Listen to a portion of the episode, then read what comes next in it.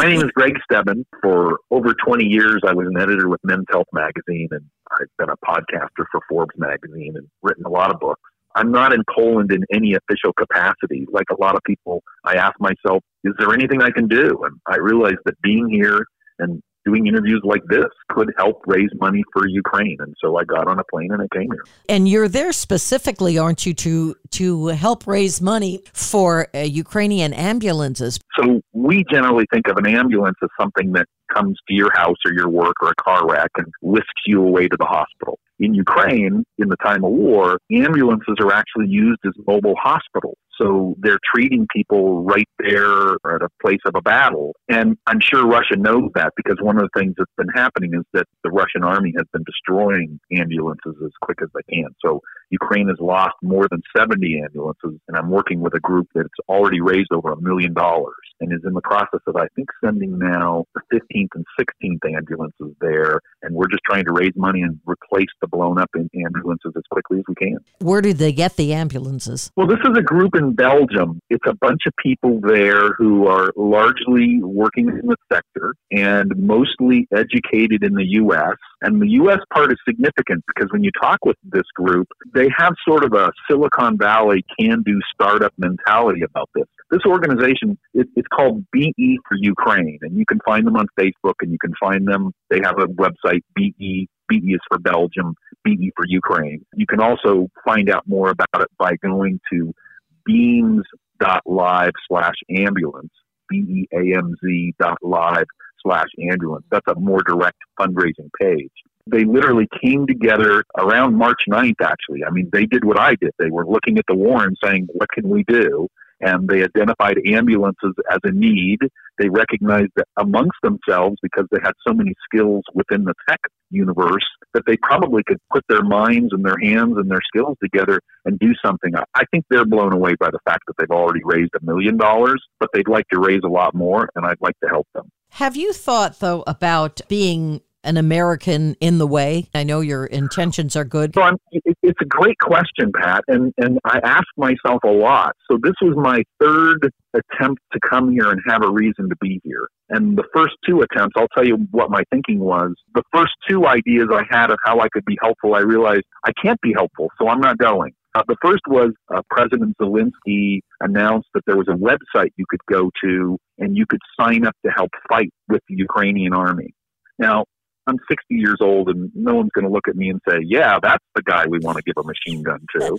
but I thought maybe there was a need for other things, communications and things like that. So as soon as I heard about it, I went to that website. I looked at it. I realized it's really for people with military experience. And I had exactly the same concern you just raised. I, I didn't want to go there and be in the way and actually create more problems than I could solve.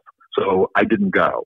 I then had another idea about trying to get a group of people to go but I ran it by some friends of mine who are Polish, Ukrainian, I mean, people who really understand foreign affairs and things. And they yes. said, that's a nice idea, but it's a terrible idea. Please don't do that. So I didn't go. My third attempt was one to is basically doing what I'm doing. I knew I could go to Warsaw. I wasn't going to be in anybody's way because there's no war here, yeah. and I knew that I could talk to people and actually identified a good group to raise money for. And I knew that mm-hmm. I knew that I could get on the radio and tell a good story and help understand what's going on here and perhaps have them see that they could help as well. And one of the ways they could help was by helping to buy an ambulance. How long do you uh, think you're going to stay? I bought a ticket for a month. So I arrived on April 9th.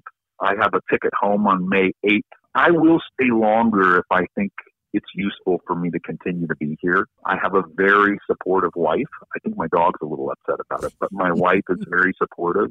I'll stay as long as I think I can help because I think that this is one of the most important, one of the most consequential events of my lifetime. And I don't, I don't want to look back and say, yeah, I could have done more and I didn't do it. What is the atmosphere like there in Warsaw? It's interesting. Even in the 10 days I've been here, there's been a change shortly after I got here, I started volunteering at the central train station in Warsaw, where refugees are coming into. I started volunteering there with World Central Kitchen, which of course we've all heard of. And even 10 days ago, there were so many more people coming in by train than there are now. It's really come down to almost a trickle. Oh. And so that obviously has an impact on everything that has happened here. But if you talk to people who live in Warsaw, the stories they'll tell you about what it was like in the first days after the invasion, it was like watching an old World War II movie. I mean, people just literally left their houses and drove to the train station or drove to the border and just started putting strangers in the cars and ferrying them back to Warsaw and going back and doing it again and making food and opening their homes. I mean, we've all heard this, but it, it impacts you much more powerfully when you're talking to the people who have actually done it. I mean, I've met a lot of people who who just had different groups of strangers coming and staying in their house different groups of strangers that they drove from the border to Warsaw and then sat and helped people determine where do I go from here? Do I stay in Warsaw? Do I go to another city in Poland? Do I go to another country? Just imagine you had to leave your house with very short notice with all you could put in a roller bag and you knew you couldn't go back until some undetermined time in the future. What would you do? Of course, in the U.S., we all speak the same language and we use the same money and we largely have the same customs. Here in Europe, every time you cross a border, everything changes, including language. So it's hard to even imagine how disruptive that would be to your life. And if you're now traveling with children or elderly family members, it's sort of unfathomable. We're talking about two and a half million people coming here. It's, it's unbelievable. Have refugee type camps been set up yet? Well, there are refugee camps. I did visit one uh, that has about five to six thousand people in it. I visited another one that on any given day has two to three thousand people in it. And I have to tell you, it is one of the most depressing things I've ever seen in my life. And I'm not being critical of the Poles when I say that. I don't know how you house two to three thousand people and not have it be depressing. It's not that the building is depressing. It's just that there's two to three thousand people there mm-hmm. who've been displaced and the reason they're there is they haven't figured out where to go yet. So they're both considered transient. And the idea is that people will be here. Well, the one I visited with two to 3,000 people, the idea is that the people will only be there for a few days. At the larger one, though, I think what's happening is that these are people who don't have a lot of options and perhaps are not tech savvy, so they know how to get online and look for places to go or things like that. I mean, it's just it's a full mix of people, and the Poles are just doing unbelievable things to help the Ukrainians. It is it, it is staggering. Some of these refugees who normally they would have the wherewithal to do things like stay in an Airbnb or a hotel, but they can't access their money because of the situation in Ukraine. Yes. So that makes it even more crazy. And what do you do? How long do you wait before trying to go back? Can you go back? Can you ever go back? So one of the things I'm doing here is doing a live online show every day at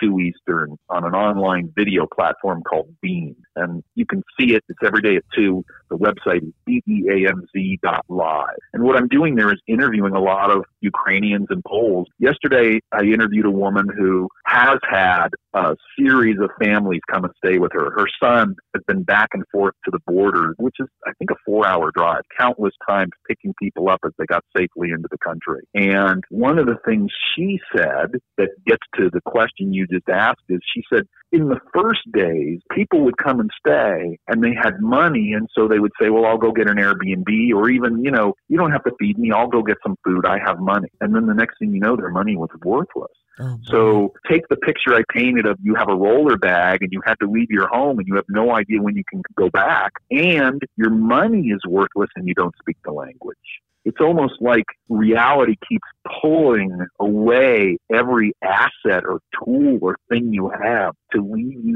sitting there with nothing. It's devastating. When you look in people's eyes, it's it's almost like you can see the, the light going away.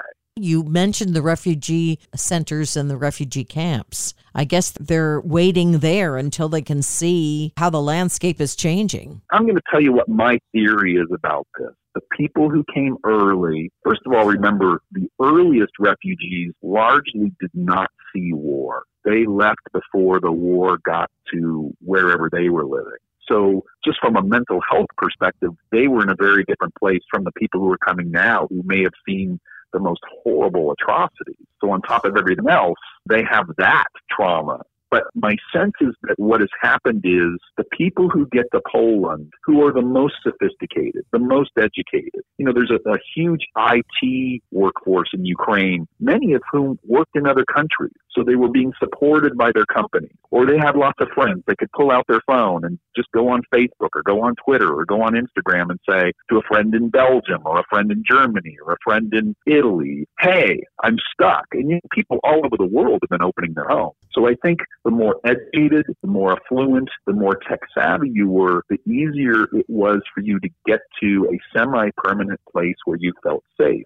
I think if we went to one of these refugee camps here, what we would find is this whole other population of Ukraine, which is which is not well educated, which is not tech savvy, but we're back at home we're more agrarian, farmers and things like that. And it's going to take more work to get them placed because they're probably the ones who are least capable of doing it on their own you got COVID. Do you know how you got it, or you have a there? Is there a place that's suspect that you think, yeah, I probably got it there? And how is that affecting your stay in Poland? Well, I guess it's making you a lot more solitary. I mean, first of all, let's go back to me being in the U.S. and planning to come here. My wife and I talked about what is the risk of this. Even though I knew I was probably going to be at a higher risk, and she and I have been incredibly careful during the last two years. So this was completely out of character for me. But I just said, you know what? Again, I'm willing to have COVID to help if there's something I can do to help. And my guess is probably he got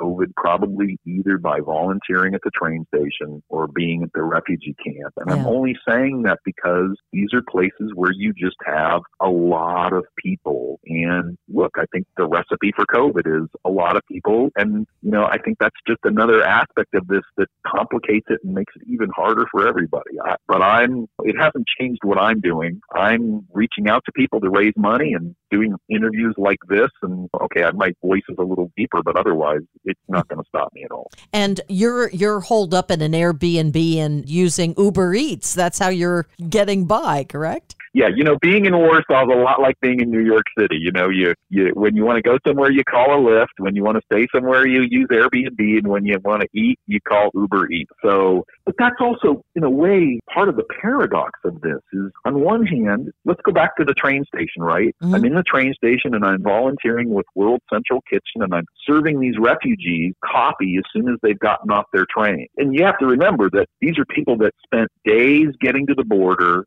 finally were safe when they crossed over into Poland, got on a train to Warsaw. So first Maslow's hierarchy of needs, right? Yeah. I mean, first they knew they were safe. That was at the border. Now this is their first stop, Warsaw, in the train station. So okay, I took care of safety. Well, what about the future now? Where, yeah. where am I going to stay? What am I going to eat? What am I going to do for work?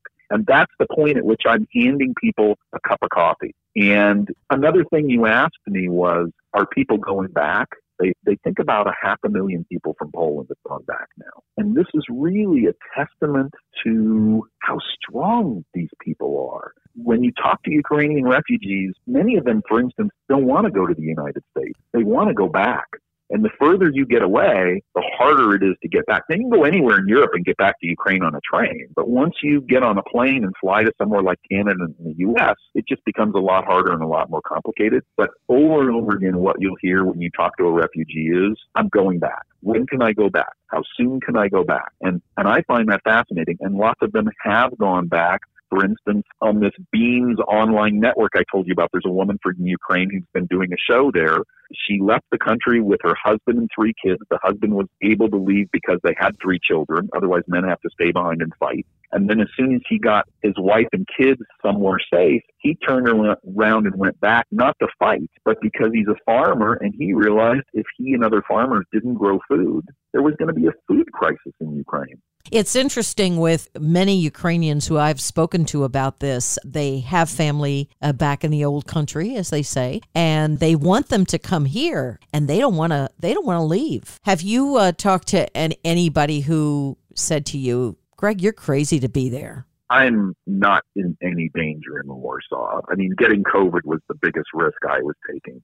Now, I am planning on going to the border, which is, well, I won't go if it doesn't appear to be safe. But I am actually hoping that one of those ambulances that goes to Ukraine is driven, I get to drive one of them. I, I would, mm-hmm. that's what I want to do. I've come this far and to not go to the border, that's something I want to see with my own eyes so I can tell you about it.